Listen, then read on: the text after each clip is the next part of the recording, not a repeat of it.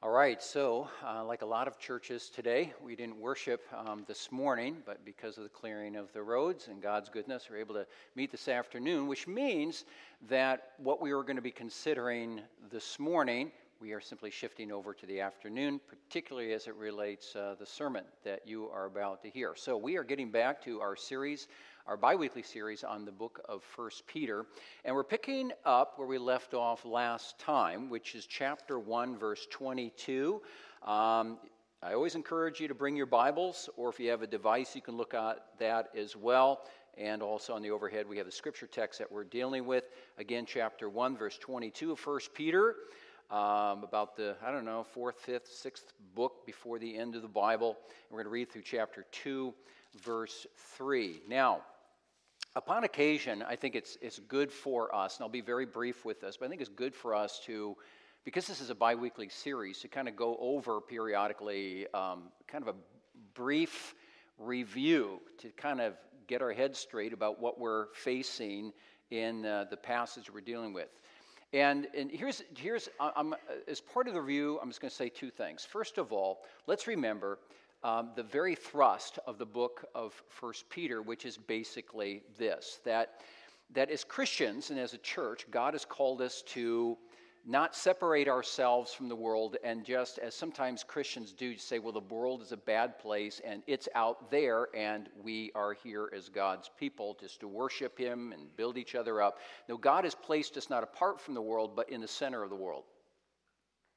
So we are in the world, and we're called to live in this world and work in this world and witness in this world. And by doing that, then we demonstrate that we are actually for the world and for the blessing of the world, like Psalm 67 says, that we as God's people are to be a blessing to the nations. Because if we aren't, then who is? So we're to be in the world and also for the world, but we are also to be careful that we, in the process of being for the world, don't cross the line and actually become like the world, where we, as the old term used to put it, that we become worldly. Now, as you can imagine, saying yes to the world but also no to the world requires a very fine balance, a very fine tension. And if we're going to maintain that tension, that balance, we need to be committed to these things. We need to be committed to commitment. We need to be a committed people. We need to be a people with a steely spine, committed to the theme of 1 Peter, which is not very easy to maintain this tension. We are to be a people who are holy, as we saw a couple weeks ago. We are to be a people who are hopeful that as we carry out our task in the world, the Lord's going to bless us and ultimately bring us into our reward. And finally this, as we're going to see this afternoon, very simply, we are to be a people of love. And I know it sounds really, really simple, but the Bible over and over again calls us to be a people of love, to love the Lord above all, also one another, and also never to forget the world, that we are to love the world in a good way as we present our witness to it, okay? That fine tension. Now, we pick up on the theme of love. Take a look at 1 Peter 1, verse 22. Having purified your souls by your obedience to the truth for a sincere brotherly love, love one another earnestly from a pure heart, since you have been born again, not of perishable seed, but of imperishable, through the living and abiding word of God. For all flesh is like grass, and all its glory like the flower of grass. The grass withers and the flower fades, but the word of the Lord remains forever, and this word is the good news that was preached to you. So, put away all malice and all deceit and hypocrisy and envy and all slander. Like newborn infants, long for the pure spiritual milk, that by it you may grow up into salvation, if indeed you have tasted that the Lord is good. We're going to end our reading there. I think if there's one challenge that we have as God's people, just if you look at your life just in terms of who you are as an individual, and if there's one challenge that always exists in the church, it's the challenge to genuinely and openly and sincerely really love the Lord, and to be open about that, but also to sincerely, in the words of Peter here, love each other. Because you know what, when you take a look particularly at the New Testament, that's not always what you see. You see a lot of calls for love, but I think of one church in particular, the church in Corinth, you know, and the church in Corinth, it had a lot of struggles. But one of the biggest struggles it had was its inability among the members of the church to really love one another. And if the church does not love, if brothers and sisters in Christ don't love one another, then there is no way that, in light of the theme of book of 1 Peter as a whole, there's no way that they can have any impact in the world, you know. And you know, it's interesting that when you take a look at the cultural context of this book of 1 Peter, you know, Peter, you remember, I don't know if you were here, maybe you weren't, but most of us were, the first time I ever preached on this, in the opening 2 verses of chapter 1. And Peter is writing to individuals who are in Asia Minor, which is known as southern-day Turkey today, which is part of the overall Roman Empire. And it's very interesting, and AV, just be prepared, I'm going to ask you to put that quote up here in just a moment. But after the time of Peter, there was a Roman emperor named Julian, known as Julian the Apostate. And Julian the Apostate was one who hated Christians, and he hated Christianity, but he had to admit that it was the love of Christians at his time that was quite captivating to individuals in the Roman Empire who were in need and who needed to be cared for and showed mercy ministry.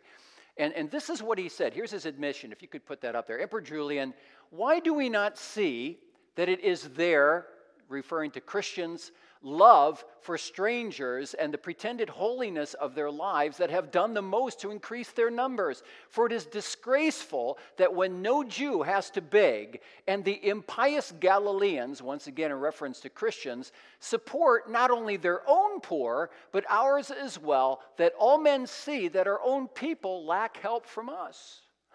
You know, there's a guy who's being transparent. He's saying, no, I don't like Christians. In fact, I hate Christians. I hate Christianity, but the truth of the matter is it's the Christians who in love are showing more generosity and mercy to people in our empire than the pagans are. You see how powerful love is?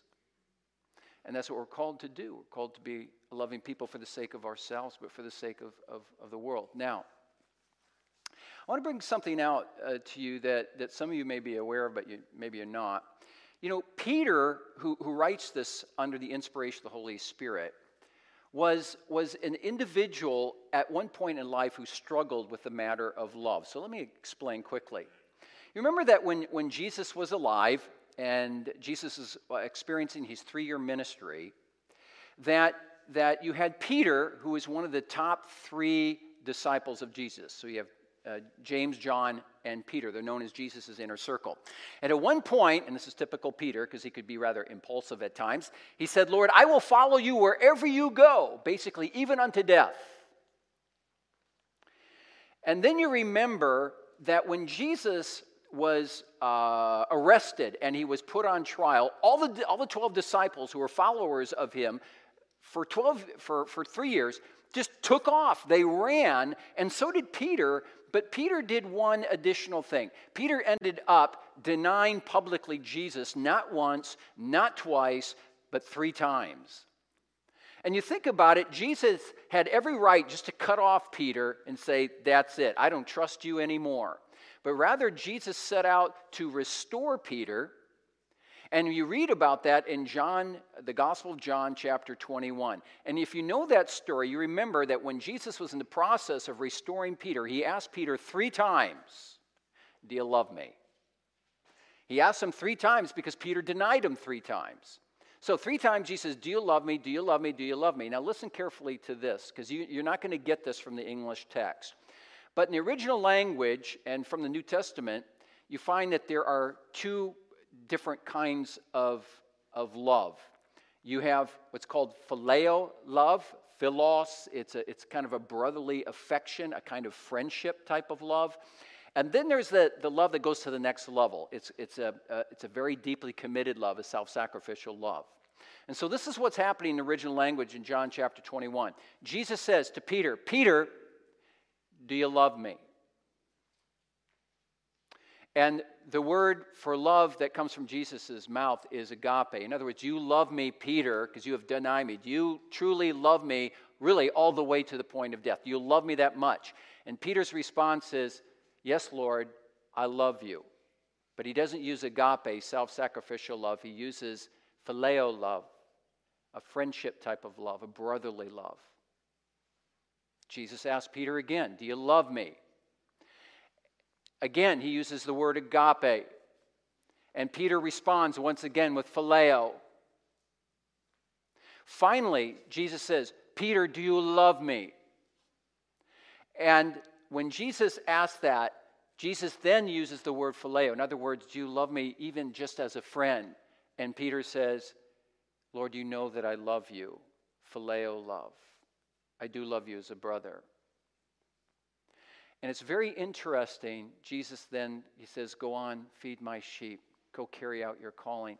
It's really at that point that Jesus recognizes something in Peter, as if to say, Peter, I know that's after your threefold denial, that's all you're willing to say to me, because you don't even trust yourself to love me at a deeper level of agape, self-sacrificial love.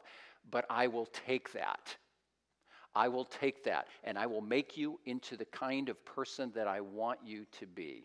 Now, I share that with you because when Peter calls the people here to love, he's drawing upon his own experience, okay? And he's saying, my brothers and sisters in Christ, let us not just love with brotherly or sisterly affection. Let us invest in one another and deeply, deeply love one another. So that he says, now look at verse 22.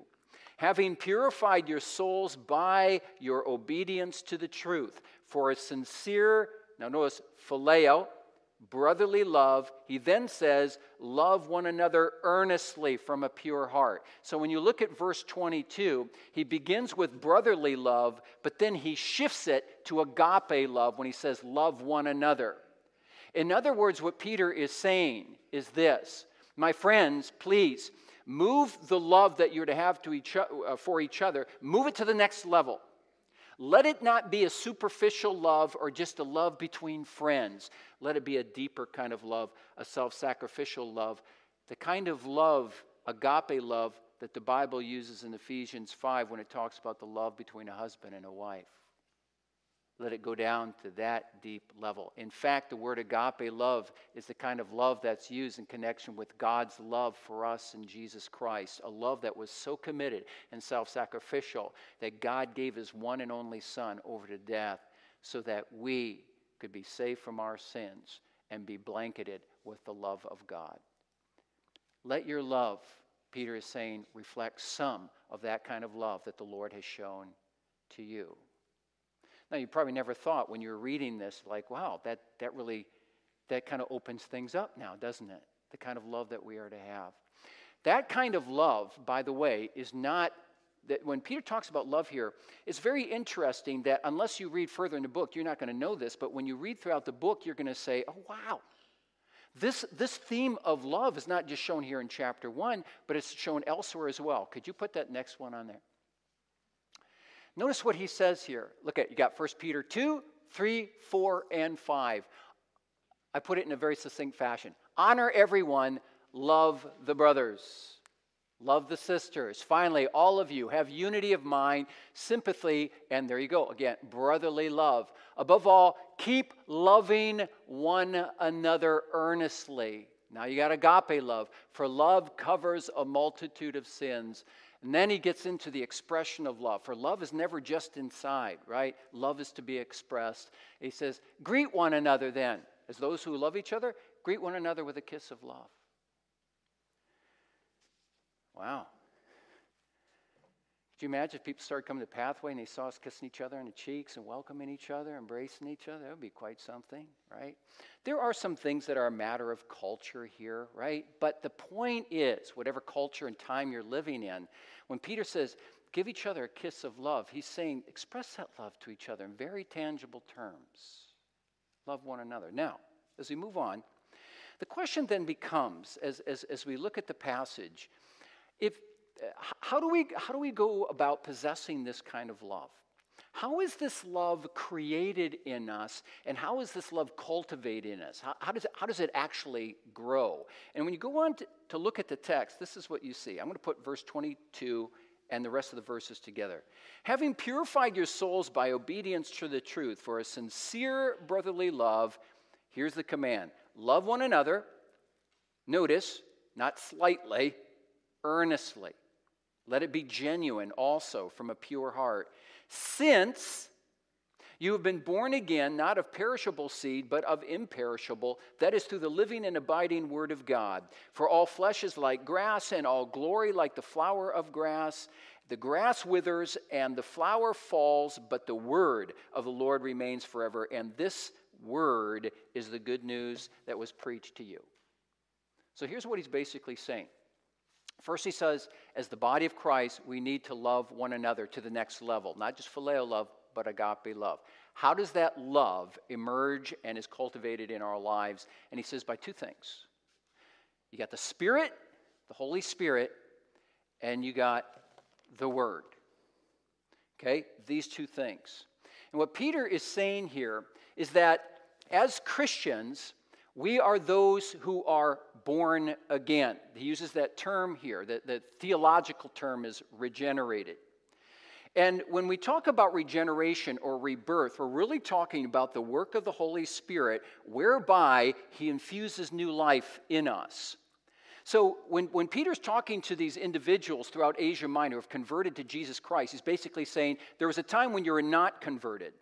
The time when you were not transformed by the grace of God. But when God took hold of you by his grace, he gave you his Spirit. So in that, the Lord in your rebirth, says Peter, took what was dead in you, spiritual deadness, and he made you alive. He took that which was relating to sickness, and he made you healthy. He took darkness out of your lives, and he brought light into your lives. So when we talk about regeneration or spiritual rebirth, we're talking about a real inner, beautiful, comprehensive transformation. So we all need to be born again, right? And every true Christian is born again. Now, one other thing is, when the Spirit works new life in us through spiritual rebirth, the means that he often uses to do that, to create that new life in us, is basically this. It's the Bible, particularly the preaching and the teaching and the reading of the Bible. So sometimes what you have is you have theologians that use the term again for rebirth. They use the word regeneration. And just bear with me here, but what theologians do is they draw a distinction sometimes between what we call immediate and mediate regeneration.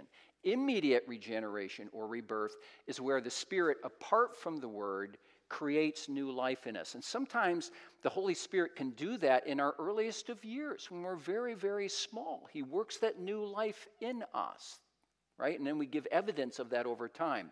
But more often than not, what happens is the Spirit uses the means of preaching and teaching and the reading of the Bible and the studying of the Bible. He uses this as an instrument or means whereby through our reading and hearing of it, he creates this new life in us and we become a new, transformed people. Now, the reason I take time in explaining that is because when the Spirit combines with the Word and starts creating new life in us, there is an effect that occurs in our lives. What happens is that more and more we put away our old ways and we start taking on the new ways of Christ. And one of the new ways of Christ is this. It's called love. It's called love. So, let me just leave you with this. Never underestimate the power of the Holy Spirit working through the Word in your life. This is why at a place like Pathway, we're constantly encouraging each other to read the Bible, to study the Bible. That's why we do it in our care groups. That's why so much attention is paid in our worship services to preaching, because we don't underestimate the gospel.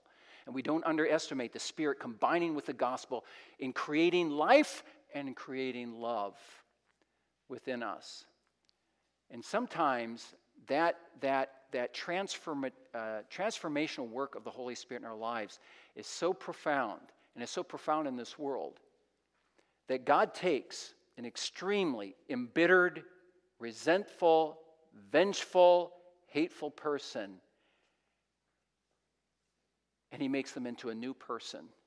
And that is a person of mercy and of peace and of love.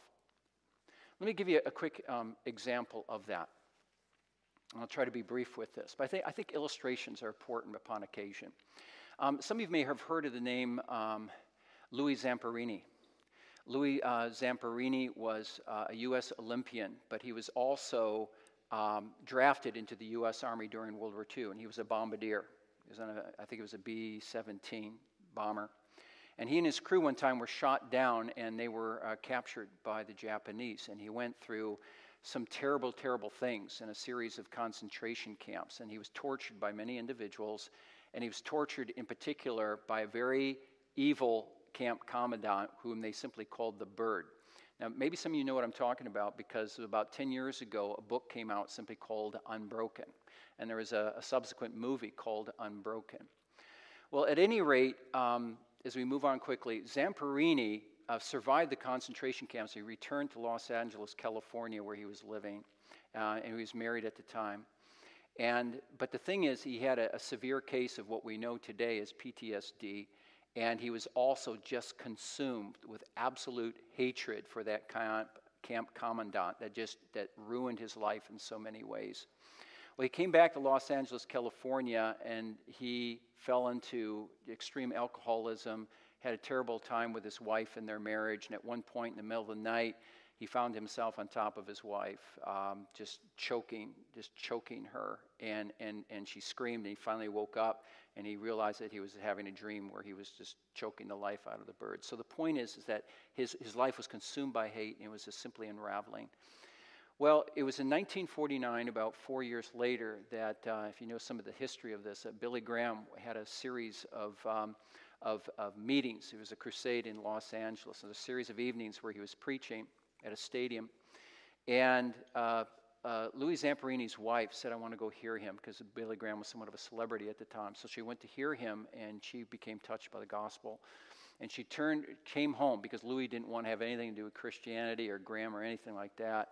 And she begged him to come. He said, "No way, no way." And finally, a couple nights later, he said, okay, I'll go. And he went. And Billy Graham, I don't know what he was preaching on, but if you know his crusades, he spent a lot of time preaching a basic Bible message, and then they always had what they called the altar call, and people would come forward, and they always played "Just As I Am" without one plea. They played the same song, and and at that point, he felt compelled. And he came forward, and it wasn't just kind of an emotional high for him. He came forward sincerely, and at that point, something happened to him, that he was transformed. And he repented. And what happened after that is he said, "I need to go to Japan. I want to find my captors, and I want to find my torturers," and that's what he did. And he went, and he went to Japan, and he found a number of those who had tortured him, and he said, "I want to go there. I want to share the gospel with them." And he never found the Bird. He always wanted to find the Bird, never found the Bird. But he did write something to that man. And this is what he wrote. If you'll put that up there, please. "As a result of my prisoner of war experience under your unwarranted and unreasonable punishment, my post-war life was a nightmare. But thanks to a confrontation with God, I committed my life to Christ. And now love has replaced the hate that I had for you."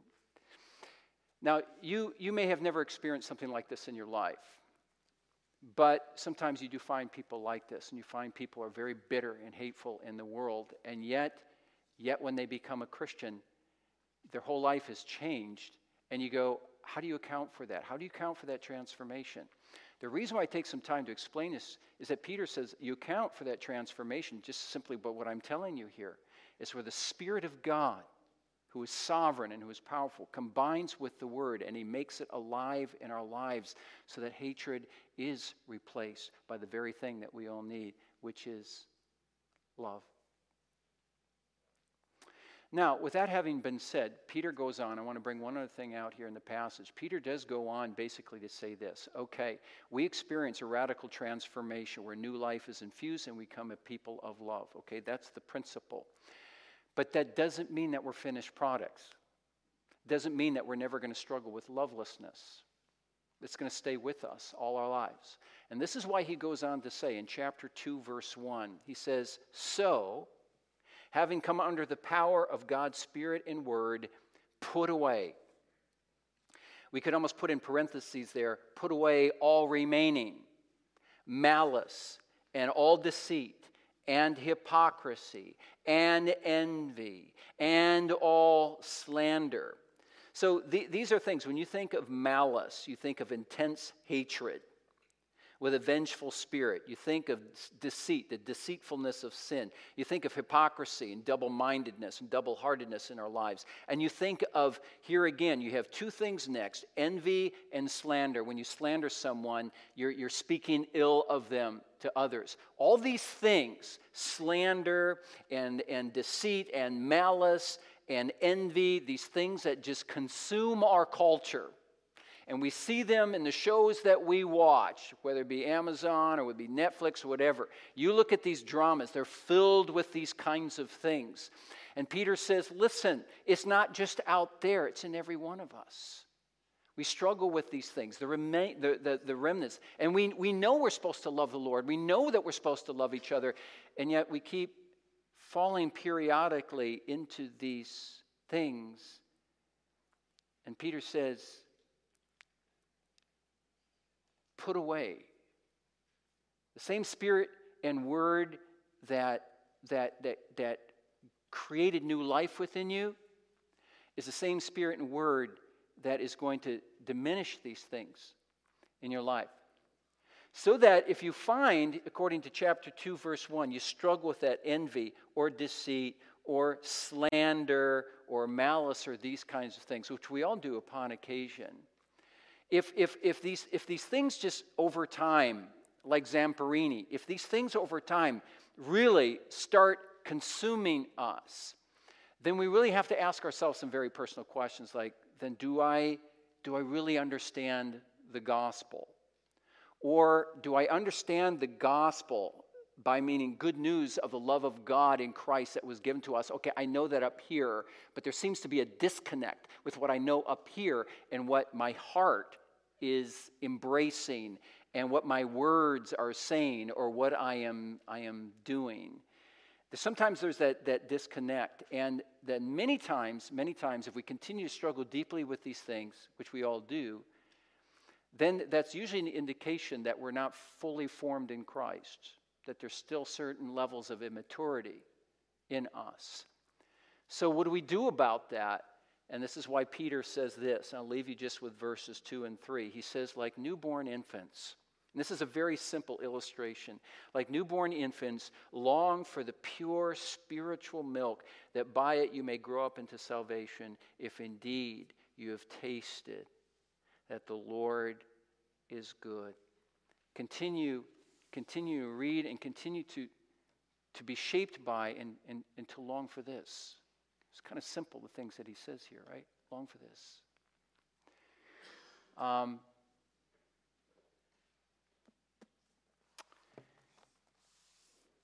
that's a lifelong thing, isn't it? That's a lifelong thing.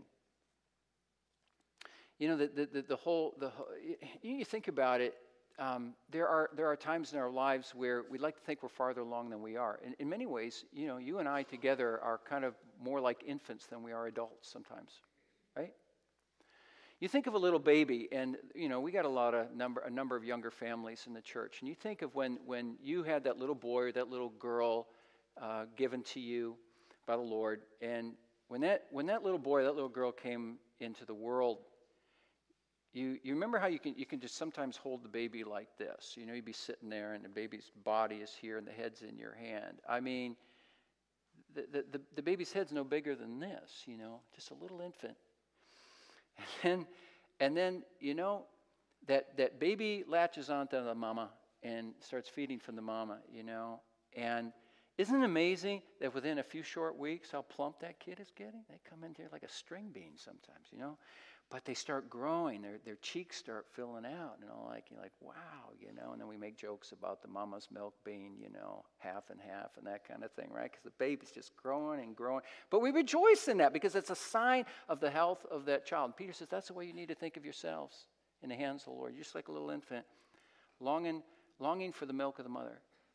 Long for the milk of the word. And ask for the Spirit to make that word live in the light of some of the immaturity that we sometimes experience. So Peter's calling on us very simply to if we love the Lord, that we also, he says, as part of the body of Christ, love each other. And it's when we do that, that we then demonstrate in a very attractive way the beauty of love to the world. So let me ask you this. You know, in the series on spiritual characteristics that we should all have, right, as individual Christians and as a church, we'll get back to that next week as we look at the matter of hope. Okay, hope. But let me ask you this: you remember in the series on character attributes that we should have, I at certain points said, how would people who are closest to you describe you, characterize you? Would they say, now, so-and-so is characterized by joy, or so-and-so is really characterized by gratitude, or so-and-so is characterized, in the case of this passage, love? With those closest to you, let's say they're your spouse, or let's say it's a fellow church member, or let's say it's that non-Christian coworker that you work with almost daily. If people who are close to you were asked, how would you characterize so-and-so? Is the first thing that comes to your mind love? Like that, every time I get in the presence of that person, I just feel love. I think for most of us, we would say, you know, maybe, but then sometimes not. It really kind of depends on the day, doesn't it? And, you know, and as I was going through this passage, you know, and I was thinking, well, how would people characterize me? Would they say, now, Pastor Grotenhuis, when I ever get in his presence, I just feel love. And I think, maybe. And other times not. I think they say, sometimes it's not love. Sometimes, you know, he's pretty direct. Or he's blunt, or he's irritated, or he's frustrated, or that kind of thing. Well, then I think, then we're all in this together, aren't we? Because it really depends on the day. I think there's times when as moms, we think, if we would ask our kids, hey, today, did you think mom was just love? Like, you know, or husbands and wives. No, we're not always loving. And we don't always exude the kind of love that the Lord in Christ has for us, do we? You know? And that's why Peter encourages us. And Peter's saying, I'm there with you. I am there with you. I do not always love in the way that I love either. I mean, I demonstrated it to Jesus at one point. I denied him 3 times. But I know that the Lord's not done with me yet.